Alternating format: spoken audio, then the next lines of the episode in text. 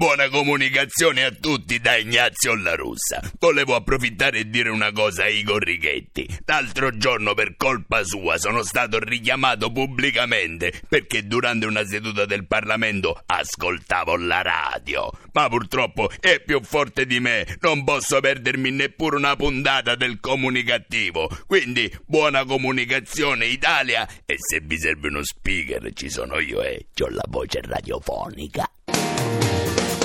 Il Comunicattivo.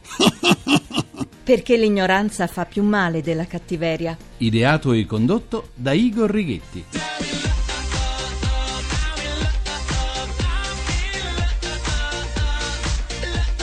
Ritmo a Radio uno, il Comunicattivo. Grazie a Ignazio La Russa per la sua presentazione. Ignazio La Russa, scaturito dalle eccezionali corde vocali dell'attore e imitatore Gennaro Calabrese. Buona comunicazione Italia Comunicattiva dal vostro comunicattivo di fiducia Igor Righetti. Bentornati alla nostra terapia radiofonica di gruppo senza glutine, emissioni zero, numero duemilaottantacinque, con l'ottantacinque undicesimo anno di programmazione. Cominciamo la terapia di oggi a Casale Monferrato, in provincia di Alessandria. Un ex dirigente d'azienda di sessanta anni, rimasto disoccupato, non potendo più comprare libri, questa la spiegazione data alla polizia, li ruba. Gli agenti di Casale Monferrato lo hanno denunciato. L'uomo, in lacrime...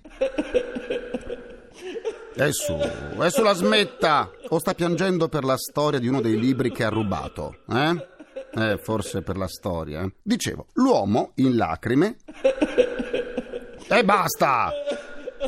Eh, ha ammesso i vari furti di libri, oltre una cinquantina a più riprese, confidando di essere un accanito lettore, ma che dopo aver perso il lavoro non può più permettersi di acquistarli. In Italia lo sappiamo bene che pur di non leggere, milioni e milioni di nostri connazionali sono disposti anche a scrivere, eppure tanto. Quindi il fatto che qualcuno legga ancora con bramosia dovrebbe farci soltanto piacere. Ma, ma, ma, ma, ma, ma. Ma c'è un ma, anzi, come avete sentito, più di uno. Dato che in Italia i libri si vendono soltanto se sono romanzi o volumi con le ricette di cucina, se tutti li rubassero invece di acquistarli, gli autori finirebbero a chiedere l'elemosina. È un po' lo stesso concetto di chi scarica musica in modo illegale. Rubare un libro significa commettere un reato. Si chiama furto. In Italia ci sono ancora troppe persone che pensano che rubare il lavoro dell'ingegno di altri non abbia la stessa gravità che appropriarsi di un portafoglio o di un'auto, come se il lavoro creativo non avesse alcun valore. Questo signore non può non sapere che i libri possono essere letti e presi in prestito dalle biblioteche, oppure possono essere barattati con altri volumi nelle tante bancarelle che affollano i mercatini dell'usato. Quindi il gesto di questo signore, ladro di libri, non può essere giustificato in alcun modo. Ma forse è un feticista del libro, eh? Chissà, probabilmente ha pure una casa libreria fatta con i libri prestati dagli amici e mai restituiti. Se tutti, adducendo motivazioni di difficoltà economiche, rubassimo per nutrire la mente o il corpo, trascineremmo sul lastrico altre persone che lavorano e vivono soltanto se i prodotti che vendono vengono acquistati, non rubati. Rubare, quindi,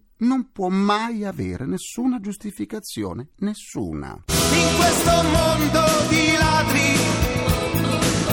in questo mondo di eh, sì, soltanto di ladri, direi. Continuiamo la terapia, soffermiamoci sui tatuaggi. Sono sempre di più coloro che, non soddisfatti di quanto hanno ricevuto da madre natura, mostrano fieri le ferite sul corpo da essi stessi volute e pagate non soltanto con denaro, ma anche con sofferenze più o meno forti. Di tatuaggi, anzi del tatuaggio, una farfallina all'inguine, si parlò molto quando la showgirl Belen la mostrò a tutto il mondo in occasione della presentazione del Festival di Sanremo dell'anno scorso, attraverso lo spacco inguinale del suo abito. Ma dove vola farfallina? Ecco, dove vola farfallina? Non vedi che sono qua. Mm. In quel caso non si fece molto caso ai colori e alla maestria del tatuaggio, si cercò di vedere oltre il tatuaggio, oltre. Oh. Oh. scorsi. In questi giorni si è di nuovo parlato di tattoo, così vengono definiti, ma per un caso disgraziato che ha visto morire una ragazza due giorni dopo essersi tatuata una farfallina sulla spalla destra. All'inizio si pensò che potesse essere stata una conseguenza dell'intervento di tatuaggio, ma poi si è scoperto che non c'era nessuna relazione tra il tatuaggio e la morte della giovane. Ma il sospetto c'è stato perché i rischi associati ai tatuaggi esistono, specie in chi si sottopone al cosiddetto tatuaggio rituale samoano, eseguito su una vasta superficie corporea con strumenti tradizionali di zanna, di cinghiale. Comunque, il rischio di contrarre infezioni è sempre legato alle condizioni di esecuzione. Fatto sta che, rischi o non rischi, il tattoo impazza, è diventato una moda, insomma. All'inizio voleva essere un segno distintivo, oggi è un simbolo di omologazione. Oltretutto, una volta inciso sul corpo, il tatuaggio potrà essere cancellato soltanto attraverso costosi interventi con il laser. Se lo devono ricordare soprattutto gli innamorati che, ebbri del loro sentimento, si fanno tatuare il nome dell'amato o amata, salvo poi lasciarsi, avere un altro amore e non poter più liberarsi del fardello che si porteranno dietro per tutta la vita. Il nome di una persona che magari nel frattempo è divenuta ostile e che, nel migliore dei casi, non conta più un fichetto secco. C'è poi da considerare che dare forma a sentimenti e idee attraverso il linguaggio del tatuaggio è esporre per sempre la nostra interiorità, i nostri fatti personali e, come per il nome dell'amato, che non è più tale, anche altri sentimenti e pensieri possono col tempo cambiare. Ma il tatuaggio è sempre lì, testimone muto, ma esplicito del nostro passato, anche di quello che non vorremmo più ricordare o mostrare. Ogni simbolo, ciascun segno, attraverso il tatuaggio si trasforma e diventa la rappresentazione di un bisogno, espressione di un modo di essere o di una sensazione provata in un determinato momento della propria vita. E se si cambiano idee e concetti, ecco, è in quel momento che vorremmo cancellare il testimone muto di ciò che eravamo, ma a meno di avere molte possibilità economiche, il tattoo resta beffardo a ricordarci ciò che eravamo. E son parole sante, e son parole sante. Eh sì, il mio avatar Igor chiede ora la linea per il suo grrrr. G R C, giornale radio comunicativo. Eccomi Igor, grazie della linea. Prego Igor, vai! La D D A di Salerno sta indagando su un traffico di rifiuti utilizzato anche per coprire complicate operazioni finanziarie e riciclaggio di denaro. Per ora sono undici gli indagati per associazione per delinquere, traffico e gestione non autorizzata di rifiuti, frode fiscale e riciclaggio. È o non è il caso di dire che per il traffico di rifiuti sia sempre l'ora di punta? In effetti, Igor. L'attore porno Rocco Siffredi è diventato uomo immagine della campagna di una nota società che si occupa di fiori a domicilio e che, naturalmente, è stata fatta soprattutto per la festa della mamma. Visto che il testimonial è Rocco Siffredi, questo significa che non verranno consegnate rose a Gambo Corto? Igor, per oggi è tutto, grazie Igor. Per riascoltare le sedute del Comunicattivo andate sul sito il comunicattivo punto rai punto it, dove potrete anche scaricarle in podcast e sentirle in caso di alluce valgo, perché io valgo e voi valete. Come sempre vi aspetto pure sulla pagina Facebook del Comunicattivo, facebook punto com slash il comunicattivo, per esternare un po' di sane comunicattiverie assieme C'è a me. Mia nonna su Facebook e l'ha cambiato pure. Eccola la nonna, sempre presente dalla pagina Facebook del Comunicattivo. Oggi saluto Stefania Donna, Salvatore Preti, Davide Gai, Viviana Boscati, Salvatore Virzì, Federico Papini, Vincenzo Lanza e Giorgio Mantoan. Continuiamo la terapia, maggio è il mese dei matrimoni.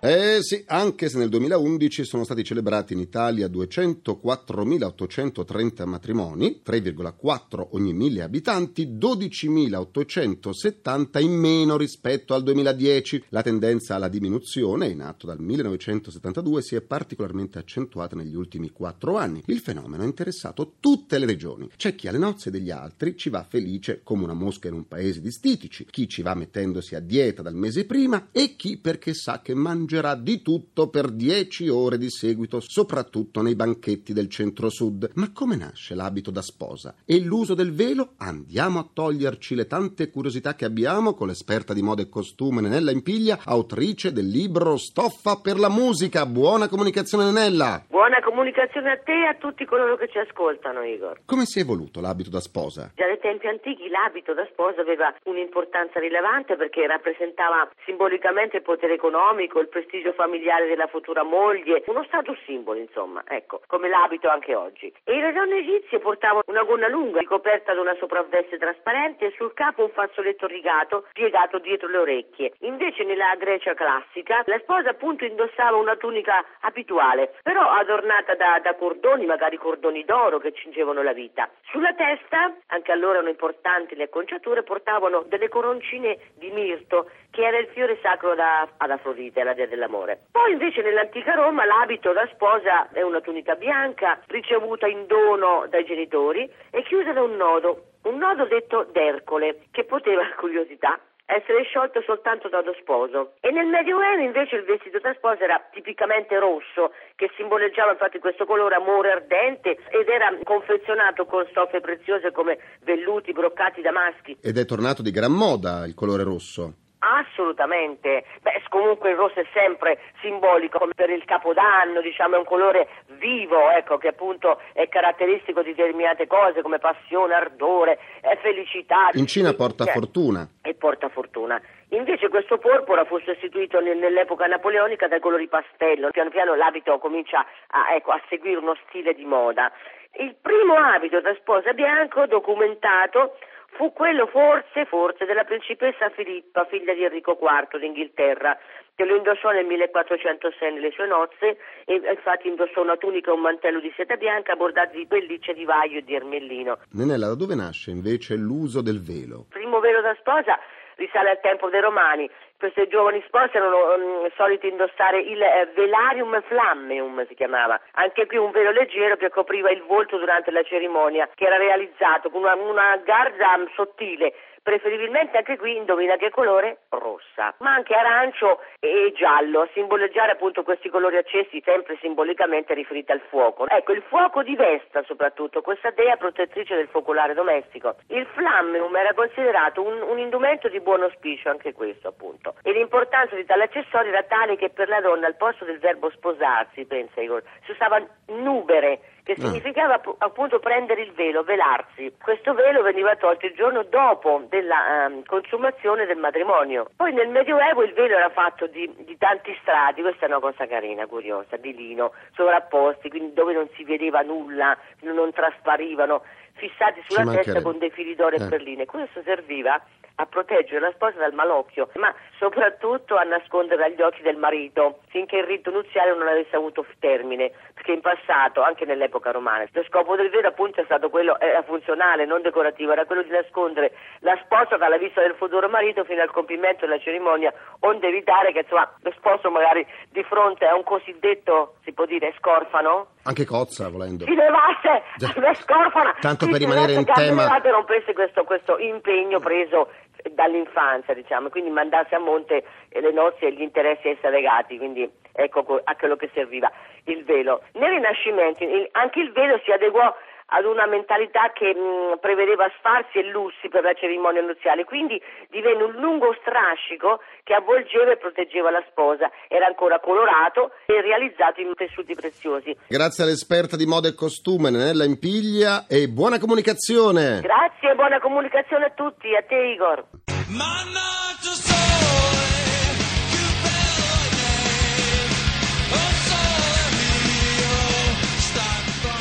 Le troviamo tutte noi e eh. concludo anche questa seduta con il mio pensiero comunicattivo. Coldiretti ha reso noto che finalmente i salumi made in Italy potranno arrivare sulle tavole di duecentocinquanta milioni di cittadini americani che finora sono stati costretti a comprare imitazioni di bassa qualità prodotti fuori dall'Italia. Dal ventotto maggio, grazie alla pubblicazione del provvedimento con cui le autorità americane hanno ufficialmente riconosciuto l'indennità dalla malattia vescicolare dei suini italiani, l'Italia potrà esportare anche in America i prodotti ottenuti dalla lavorazione delle carni dei nostri maiali. salariali. Nel mondo dei salumi, quindi, l'Italia non vuole essere la spalla di nessuno, ma di nessuno proprio, eh? No, proprio di nessuno. Ringrazio i miei implacabili complici Vittorio Bulgherini, Righetti, Carapagliaio. Ringraziamento a Francesco Arcuri alla console, alla console, alla... alla console tra gli immancabili Folletti, Folletti, Folletti. C'è Vittorio Bulgherini. La terapia quotidiana del comunicativo tornerà domani sempre alle quattordici e quarantaquattro, minuti primi, secondi a nessuno. Buona comunicazione, buon proseguimento dal vostro portatore stano di comunicattiveria, Igor e pure Righetti. Anche oggi siamo in due, signore e signori. Grazie, linea al G R uno. A domani. Il Comunicattivo. Perché l'ignoranza fa più male della cattiveria. Ideato e condotto da Igor Righetti.